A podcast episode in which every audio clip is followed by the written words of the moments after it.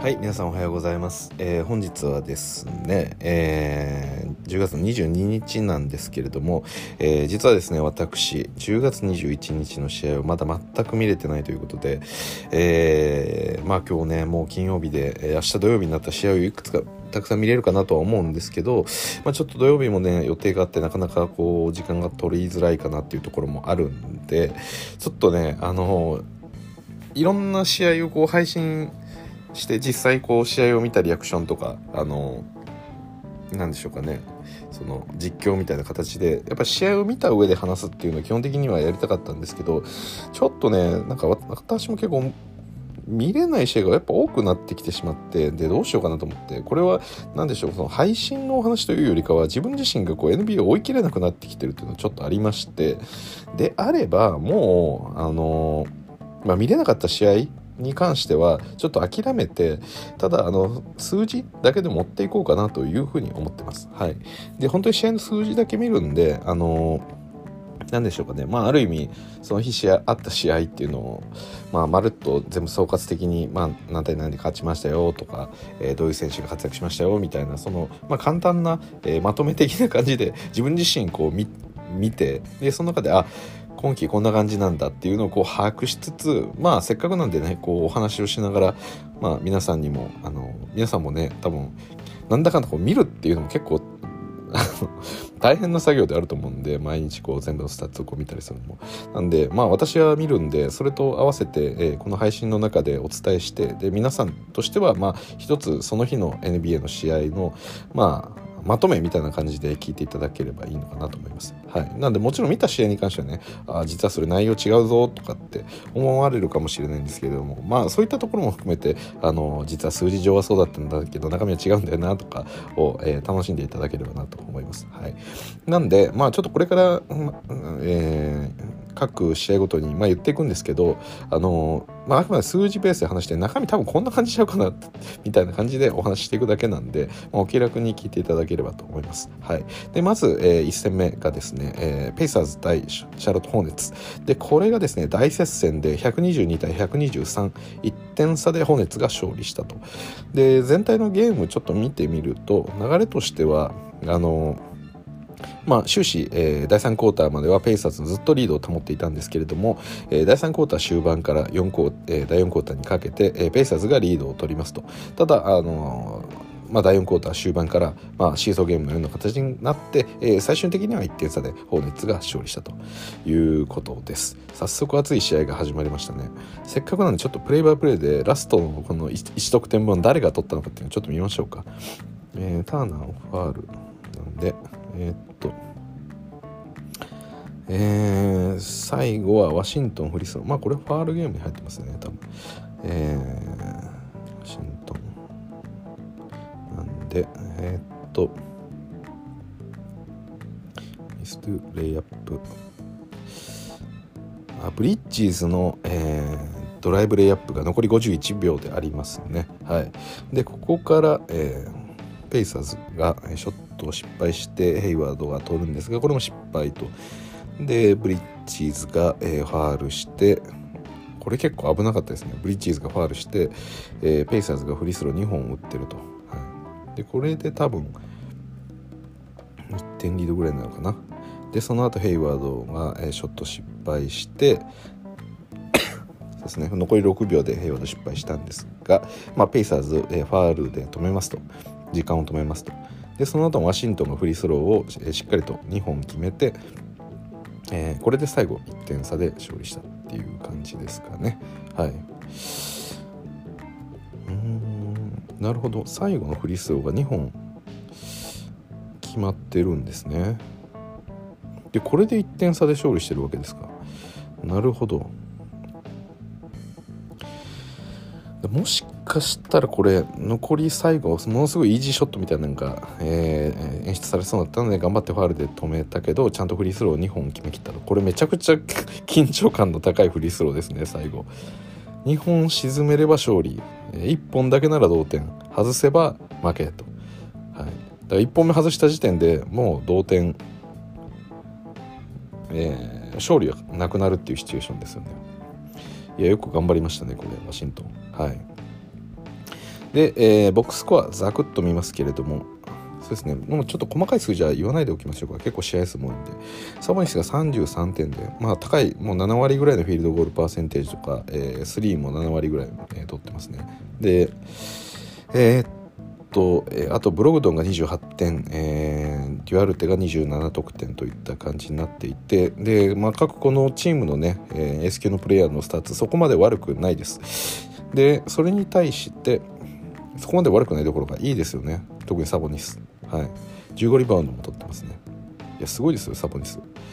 68%66% だからフィールドゴール68366っていう感じでリバウンド15のアシスト2ということなんでまあサボニスイケイケっていう感じの試合ですね。でそれに対してシャーロット、えー、最多得点がラメロボールの31得点。うん。でお次が、えー、ヘイワード27得点でで3番目のスコアラーが一応ウーブレとかイシュー・スミスになるんですけどウーブレが、えー、めちゃくちゃ、えー、効率が悪いプレーですね。えー、フィールドゴール29%しかありませんなんでまあちょっとこのウーブレどうすんのっていうところがあのまあ今年のシャーロットまあシャーロットねブーブレプレシーズン確か出てなかったと思うんで、まあ、初戦でちょっと仕方ない部分はあると思うんですが、まあ、これはシャネシャーロットの、えー、勝敗に今後影響してくるかなという大きなポイントですね。はい、ただこの試合のやっぱり一番のこの見どころというかとしては、えー、東今季は、まあ、上位8位ぐらい、まあ、プレーオフいけるぐらいまでのプレチームっていうのはある程度こう決まってるかなっていう感じだったですよね。まあ、ミルウォーキーがいてブルックリンがいてでシクサーズそして、えー、まあ純不動ですよ、えー、ニューヨーク、えー、とマイアミ、えー、ボストンあとはどこかなものすごく言い忘れてますね。えー、ホークス、あとは？どっか言い忘れてる感じがしますね。感じがしますけども えー、っとまあ何にせよねあの、まあ、こういった7上位7位上位8位ぐらいってもうほぼ決まってるはずででこのペイサーズとかは多分9位10位あたり8位9位10位あたりに入ってくるチームでホーネッツはもうちょっと下のレンジかなっていう風な感じで多分皆さん考えてたと思いますし多分大方のどこのチーム予想も多分シーズン予想も多分そんな感じになってると思うんですけど、えー、ペイサーズがここまで調子が良さそうな、えー、個人スタッツを出していてでにもかかわらず、えー、ホーネッツが1点差で勝利したっていうのは今年の東ますます分かんないぞっていう感じになってますね。はい。そうですね。といった感じですね。いやこれははい。もう大きな勝利ですね。さあさて続いてのチームをちょっと見ていきましょうか、えー、ブルーズ対、ピストンズ。これは94対88で、えー、ブルズ勝利です。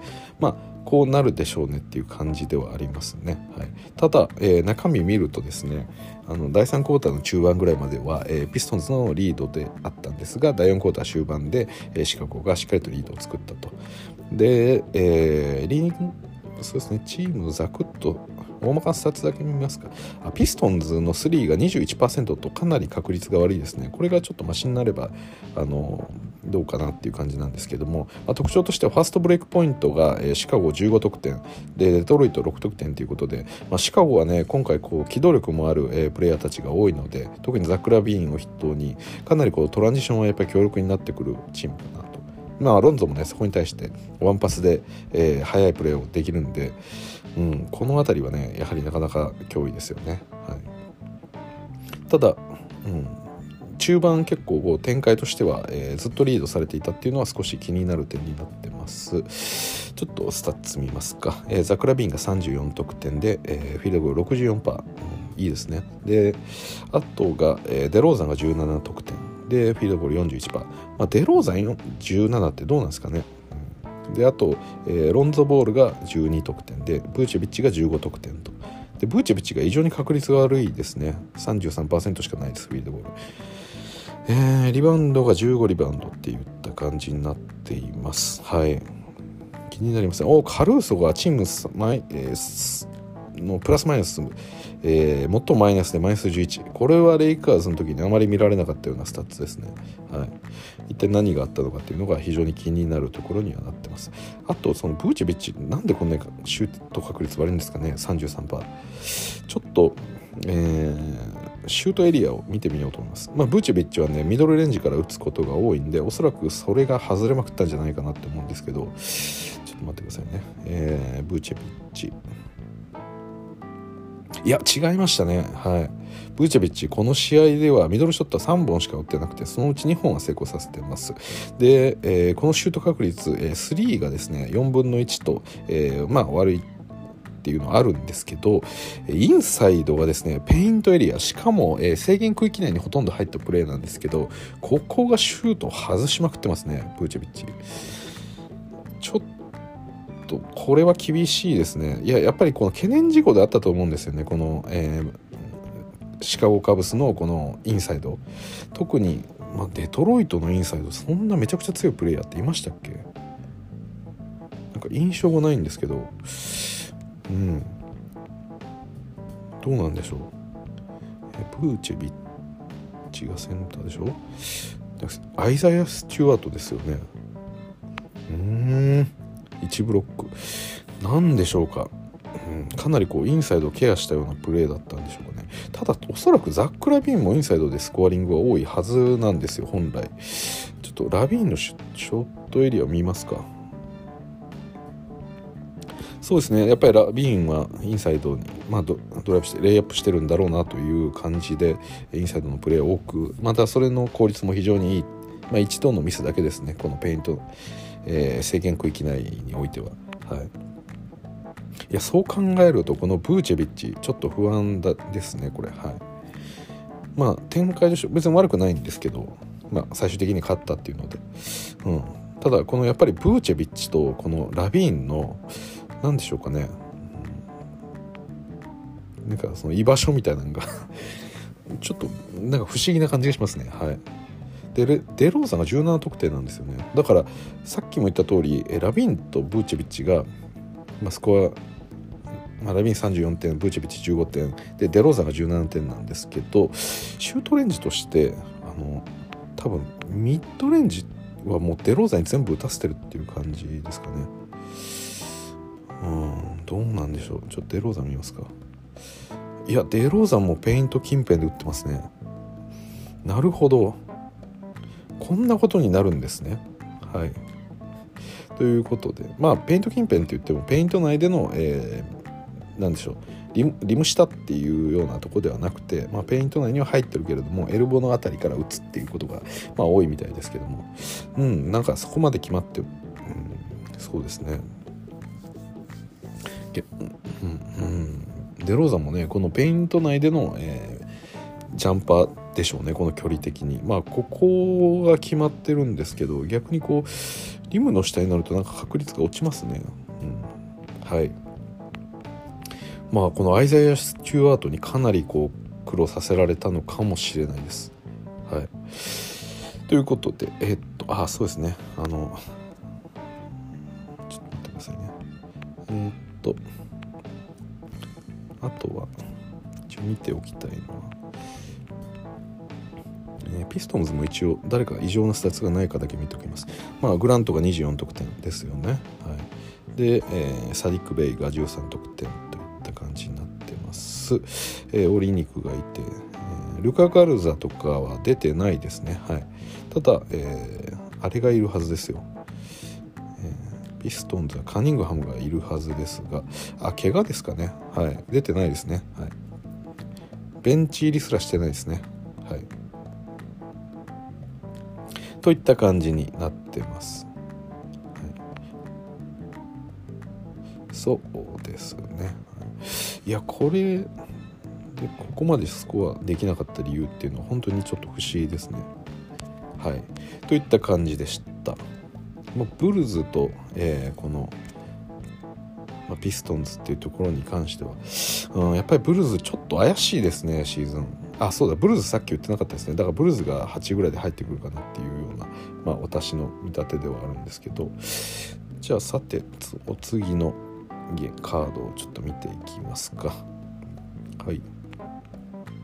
でえー、っとこれは、えニューヨーク対、えー、ボストンということで、まあ、これも結構楽しみなカードですよね。で結果はニックスが、えー、138対134でニックスが4点 ,4 点リードで勝利してます。でこのゲームはオーバータイムを、えー、2回いってますね、はい、なんでここの実力が結構拮抗しているってことになってくるとまボストンの順位って大体多分今4位か5位ぐらいまで上がりましたね。今私の計算上。はい。まあ、ちょっと中身を見てないんで、まあ、いかんせんどうだっていうのはちょっと言いづらいんですけども、まあ、そうですね。はい。おジェイレン・ブラウン46得6点も取ってますね。いやさすがですねジェイレン・ブラウン。はい。でスリーポイントまあ落ち着いてますね。誰かが爆当たりしたっていうわけではないみたいですが。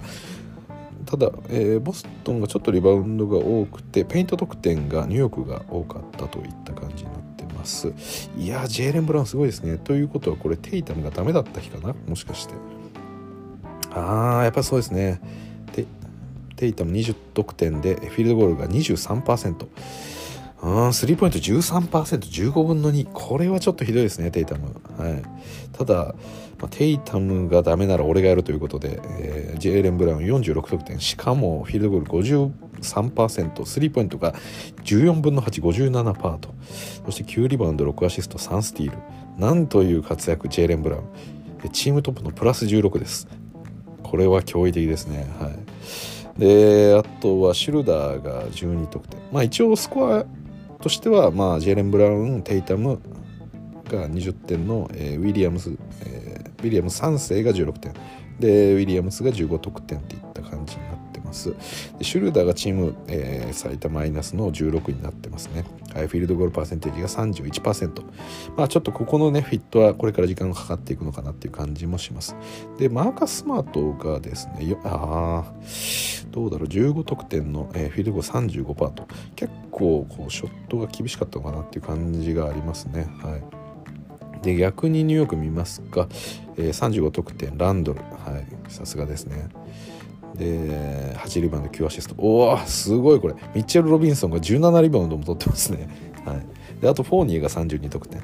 いやーフォーニエ早速このチームに入ってきて、えー、2番手のエース格みたいな、えー、立ち役割を得たようです。フィールドゴール 52%346% と、はい、いい活躍してます。そしてケンバがなんと10得点。35分出場。これはちょっといただけないんじゃないでしょうか。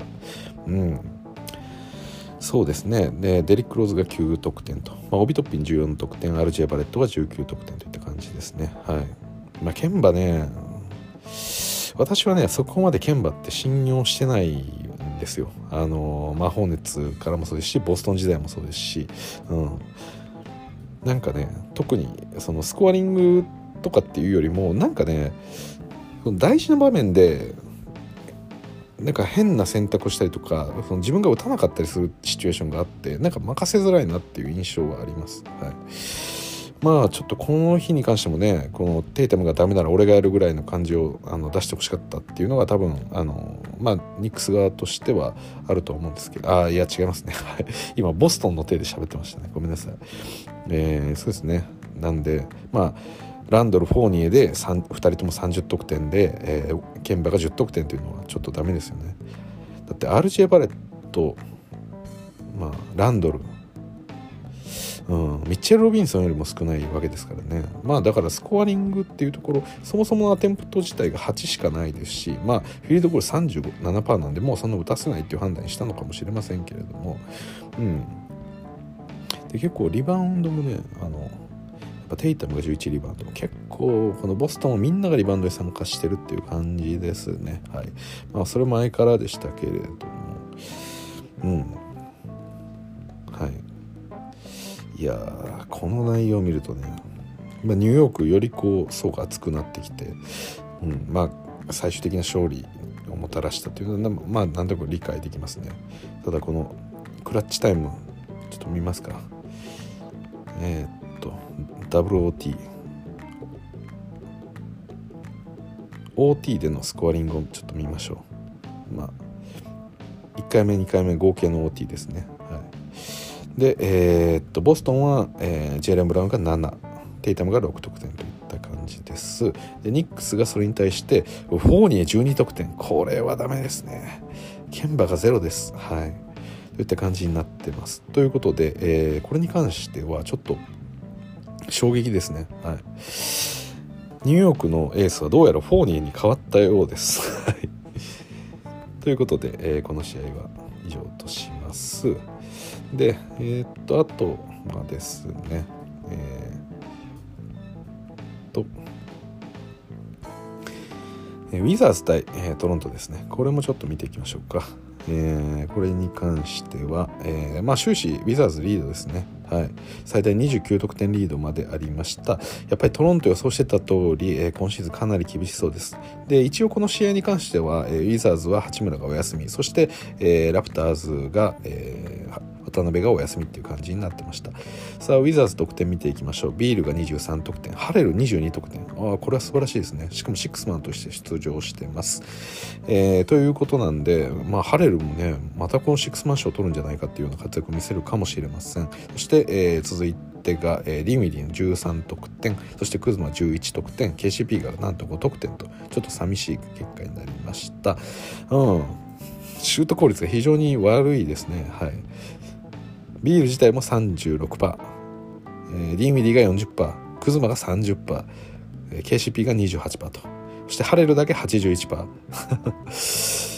これはハレルよく頑張りましたね。はい、まあ、KCP クズマこれから、えー、フィットがより良くなっていくんじゃないかということを期待しつつも。はい。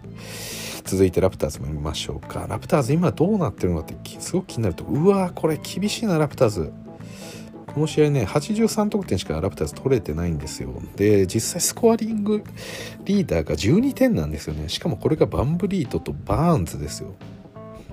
うーんこれは厳しいな。はい。そして、え、オジアヌノビーの11得点。そしてドラギッチ9得点といった感じになってます。うーん。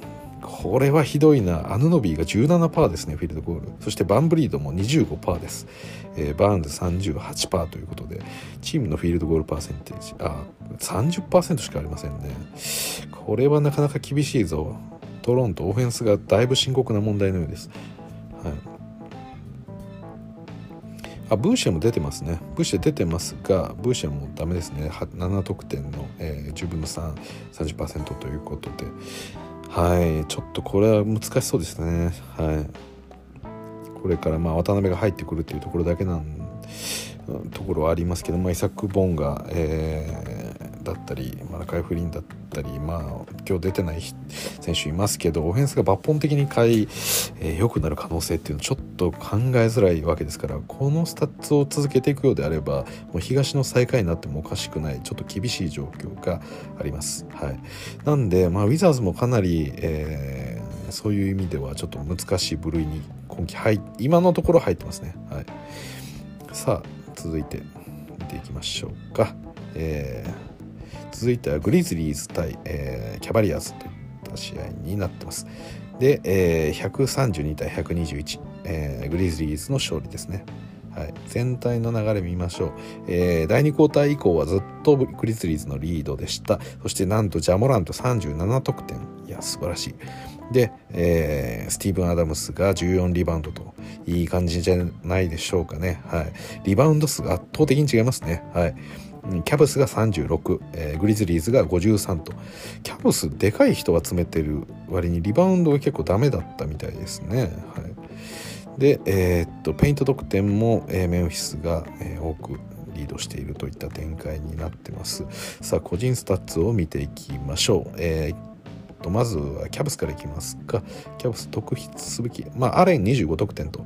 おおすごい。11分の11フィールドゴール100%です。それでチームトップの25得点っていうのは非常に良かったんじゃないでしょうか、うん、ただねセクストン17得点。はい。エヴァン・モーブリー17得点。もうモーブリーがあれですね。スタメンで出てますね。はい。でこか効率は全然悪くないんですね。これは何ど何が起こった？ああマルカネンか。が10得点の、えー、フィールドゴール28%そしてガーランド、えー、13得点のフィールドゴール33%と。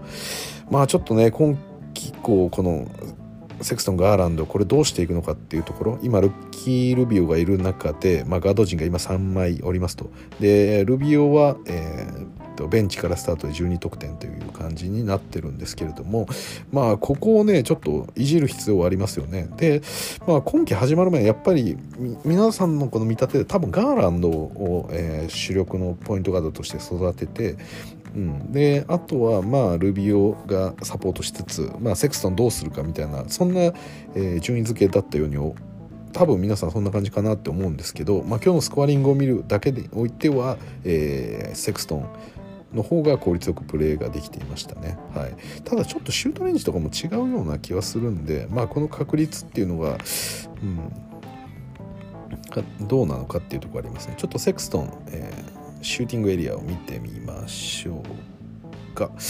はい。あやっぱりそうですね。セクストンはもう本当にインサイドだけでの、えー、プレーになってますね基本的に。はい。もう本当にリム下に飛び込んだレイアップとかが、えー、多かったんじゃないでしょうか。それに対してガーランド。あガーランド3ばっかり打ってますね。はい。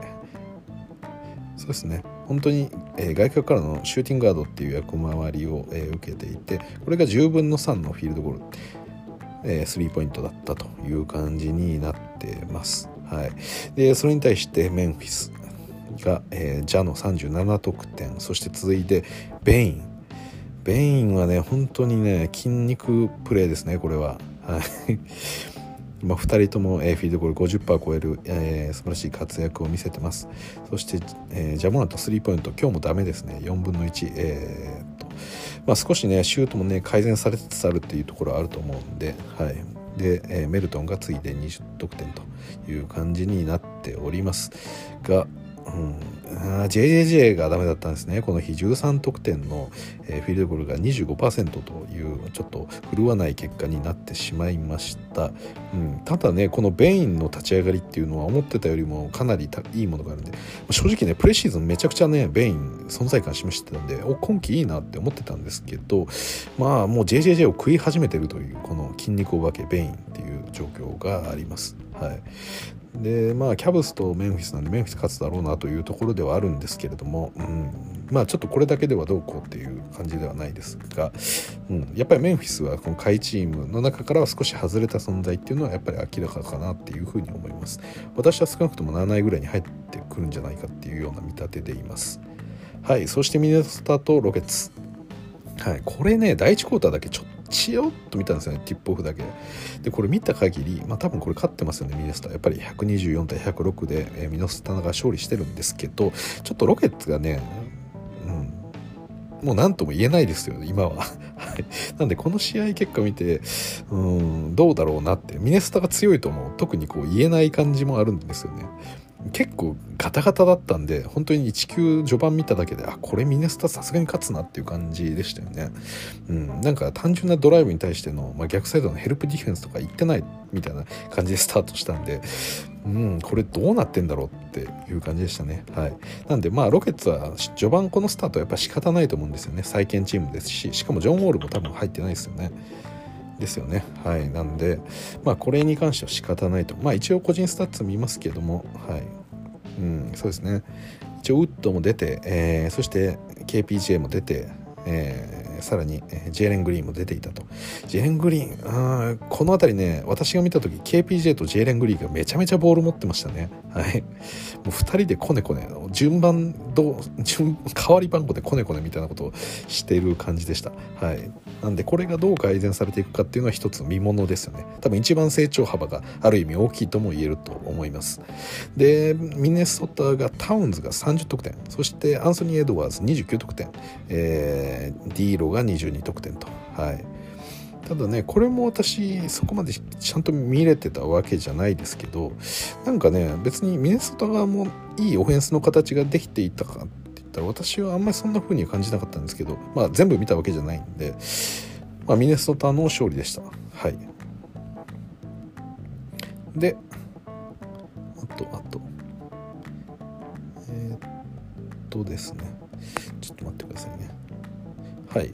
そしてシクサーズ対ペリカンズ、えー、これに関しては、えー、シクサーズが117対97で勝利してます。うんやっぱり言ってもシクサーズ勝ちましたね、まあ、ペリカンズもね多分西の今下位チームに入ってくるようなチームに今、えー、まあ、これまでのシーズンを見る限りは間違いなくそうですしザインもこの日怪我だと思うんですよね、はい、だから出てないと思います。でこの日のトップは、えー、イングラム、はい、25得点といった感じでしたね、はい、うん。ペリカンズちょっと難しいですね。一応個人スタッツ軽く見ましょう。えー、っと22得点エンビードですね。あとコルクマーズが22得点といった感じになってます。であとはトバイアス・ハリスマキシーが20得点。セスカリーが10得点。少なかったですね。はい。で3もフィールドゴールも5本しか打ってないですね。はい。でダニー・グリーンに関しては、えー、フィールドゴール1本しか打ってないです一体何が起きてるんだシクサーズっていう感じですね。うーんこれは何なんでしょうかね。あのベン・シモンズがやっぱりいない分そこ3をこう打たせるというかオフボールのスクリーンを使って抜けるみたいな動きとかがかなり減ってるんですかね。まあ、セスにしろダニダニにしろ、まあ、シューターとして雇われてるにもかかわらず、はい、ダニグリ1本しか打たせ18分して1本しか打たせてもらえないっていうのはちょっと、うん、心配になりますねこれは。シクサーズの形が変わりつつあるっていうのは、まあ、間違いないですねこれは。い。で、えー、次が、えー、スパーズ対、えー、マジックが、えー、97対123ということでスパーズの勝利でした。はい。これも一応スタッツは見ますかね。一応スタッツ。まあそうですね。スパーズが、えー、大きくリードして勝利しましたと。でうんアシストが非常に多かったみたいで、えー、そしてファストブレイクポイントも多かったと。まあそうですね。これに関しても、うん、そうですね。まあこういう結果になるだろうなって。まあでも思ってた以上にスパーズはその一番そこの下位グループにいるというわけではないっていうことはなんか分かりましたよね。いやすごいですよこれ。みんなが出点取ってますね。はい。えー、15得点以上のプレイヤーが、えー、12345名いて。ケルドン・ジョンソン、えー、ホワイト。マレー、えー、バッセル、えー、そして、えー、ロニー・ウォーカーがいて、えー、あとは12得点マクダーモットポエトルポエポエルトル、えー、ですかね。はい。なんで、まあ、みんなで点取りましたっていう感じですね。はい。もう逆にこうエースがいなくなったことによってスパーズのなんかなんでしょうね。そのチームバスケットがこうさらにこう先鋭化したのかっていうふうに思われるぐらいのなんかそういうスコアの配分でしたね。はい、であとはそうですねちょっと時間もしてきたのでサクッといきますと、えー、ユタとサンダーユータが107点そして、えー、OKC が86点ということで、まあ、これは勝つでしょうね。なんか特殊な個人スタッツがなかったらこのままいきますね、はい、15得点。ルドーとベイズリー、ま、シェイがシェイが18得点か。ちょっと少なかったですね。そしてユータが22得点。ボグダノビッチオニールゴベア。ドノバン・ミッチェルクラークソンイングルス。この辺りが15得点5でうわーゴベアが21リバウンドもしてますね、はい、そしてホワイトサイドが10リバウンドと。この2人だけで31リバウンドをもぎ取ってます。なんと恐ろしい。これがねゴベアホワイトサイド、えー、状況と。うん。フェイバース頑張れ。でお次がですねサンズとマジック見てみましょう。でえー、サンズとナゲッツですね。はい。でチーム全体、えー、まず結果から言うと110対98デンバー勝利しました。やりましたね。おこれは序盤がナゲッツリードで中盤がサンズリードと。そして最後デンバーが押し返していった。ニコラ・ヨキッチ27得点でミカル・ブリッジス16得点リバウンドが13、えー、ニコラ・ヨキッチということで、うん、なんかフィールドゴールパーセンテージが異常にサンズが低いですね。一体誰がどう良くなかったんでしょうか。ちょっと個人スタッツを見てみましょう。はい。サンズ。デビン・ブッカーは出ていや出てるんですね。はい。で、えー、チーム最多得点は、えー、ブリッジーズです。43%ですフィールドボール。であとエイトン 15これは60%と。クリス・ポルも15、えー、これ54%あブッカーがとことん悪かったんですね。12得点でフィールドゴールが20%と、はい、15分の3となってます、まあ、ブッカーもねこれ休み明けプレシーズン出てなかったと思うんで、まあ、ちょっとこれは、えー、仕方ない部分もあるかなと思います。でデンバーのスタッツ見るとヨキッチ27得点バートンが20点。そしてゴードン、えー、MPJ15 得点。でアーロン・ゴードン12得点といった感じになってます。はい。特筆すべき数字っていうのは何かありますかね？はい。といった感じですね。まあこれはね、あの昨シーズンプレーオフの、えー、カンファレンスセミファイナルでしたっけ、えー、ナゲッツ対、えー、サンズで最後はね、ちょっとヨキッチが、えー、ファールをして退場でそのまま負けてしまったという、まあ一つ去年からのストーリーでいうと因縁の対決ではあったんですけれども、ここは、えー、デンバーナゲッツが勝利したという形になってます。はい。で、あとは、これが最後の試合ですかね。はい。ポートランド対キングス。おお、ポートランド負けてますね。はい。キングス124対121。3点差で、えー、キングスの勝利でした。うーん。おしかもこれ、終始キングスリードですね、これ。これもしかしてデイム出てないですか？これ。はい。すごいファストブレイクポイントの差があります。これは恐ろしいですね。なんと、トロン、えー、ポートランド、えー、ファストブレイクポイントが 2, 2得点しかないです。はい。それに対して、えサクラメントは20得点と、まあ、持ち前のフォックスが走り回ったり、まあ、このトランジション、非常に強力だと思います。で、ちょっと見ましょうか。これ、なぜこんなことが起きてしまった？えー、デイム出てたんだ。嘘。マッカラム34得点。デイムが20得点。しかも、デイムこれ33%フィールドゴール。3は9分の0。デームどうした？まあデームに関しても、まあ、初戦なんでこれはまあいいでしょう。逆にね CJ がすごい良かったですね、はい、58%スリーが、えー、54%という感じになってます。あとヌルキッチはリバウンド頑張って14リバウンドっていう感じですね。はいいやそうですか。であとキングススタッツ見ましょう。36得点。バーンズ。そうですか。で続いてホルムス。あ続いてがフォックスですね、えー、27得点、うん、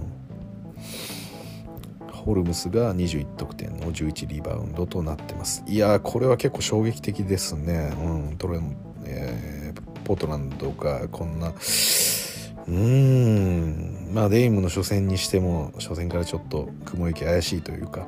まあこのねプレシーズンのゲーム全敗してますからね。ブレイザーズは。まあ、我々レイカーズも全敗したんで全敗仲間なんですけれどもこの両チームともねこの開幕初戦っていうところを落としてしまったとなんとなくこう幸先が悪いこのブレイザーズうんブレイザーズはちょっとプレーイン争いにちょっと関わってきてしまいそうな感じですね。まあ、これまでのね少なくとも直近2シーズン見た限りでもやはり、えー、このプレイン絡み大体8位9位まあそういったところにいるこのブレイザーズですけれども、うん、そうですね。これはなかなか厳しいんじゃないでしょうか。あれ昨シーズンブレイザーズって何位でしたっけ？えっとプレーオフには行ってますよね。デンバーと戦ってたんで。だからあそうか。えー、っと違う違う違いますね。だから6位かな？多分。やもうちょっと上か。PORNBA 最終順位何位でしたっけ？ちょっと待ってください。どうやって調べればいいんだ？えー、っと。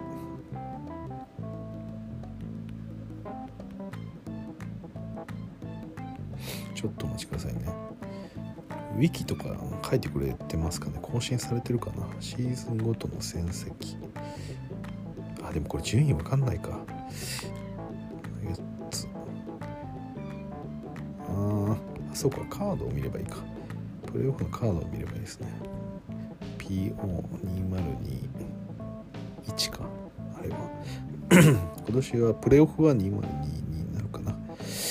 なんでえっとそうですね。はいブレイザーズ6位でいってますね。はい7位がレイカーズだったんでその1個上にいましたブレイザーズ。ただ、うんまあ、昨シーズンこのレイカーズ7位っていうのは AD レブロンが怪我をしてしまって順位を大幅に落としたシーズンだったんで、まあ、これよりまあ、実際やったらどうか分かんないですけど、まあ、昨シーズンにおいては大体、まあ、この6位7位8位とかその辺りでしたよね。でその前のシーズンが9位でプレーインで、えー、っとメンフィスに勝って上がってるんでうんそれ考えるとブレイザーズそこから人もそんな変わってないですよね、ちょっと心配な感じはあります。これ今シーズンがもしダメだったらどうなっちゃうのブレイザーズという感じもなきにしもあらずといったところです。まあねちょっとシクサーズ側とのあのずっと言われていた CJ と、えー、このベン・シモンズのトレード案っていうのはまああまりこう具体性がどんどんどんどんなんか温度感低くなってきた感はありますけれども、うん、まあ今の状況になったら余計に取らないでしょうねこのブレイザーズは。って考えると、まあ、今季 CJ とか動かすのかな。そんなこともないとは思うんですけど。はい。といった感じでちょっとまあね全般的にちょっとネガティブな感じが多くなってしまいましたけれども、まあ、昨日、えー、10月21日、えー、の試合を一挙振り返りといった、えー、配信となりました、えー、ここまで聞いていただきどうもありがとうございました。それじゃあまた。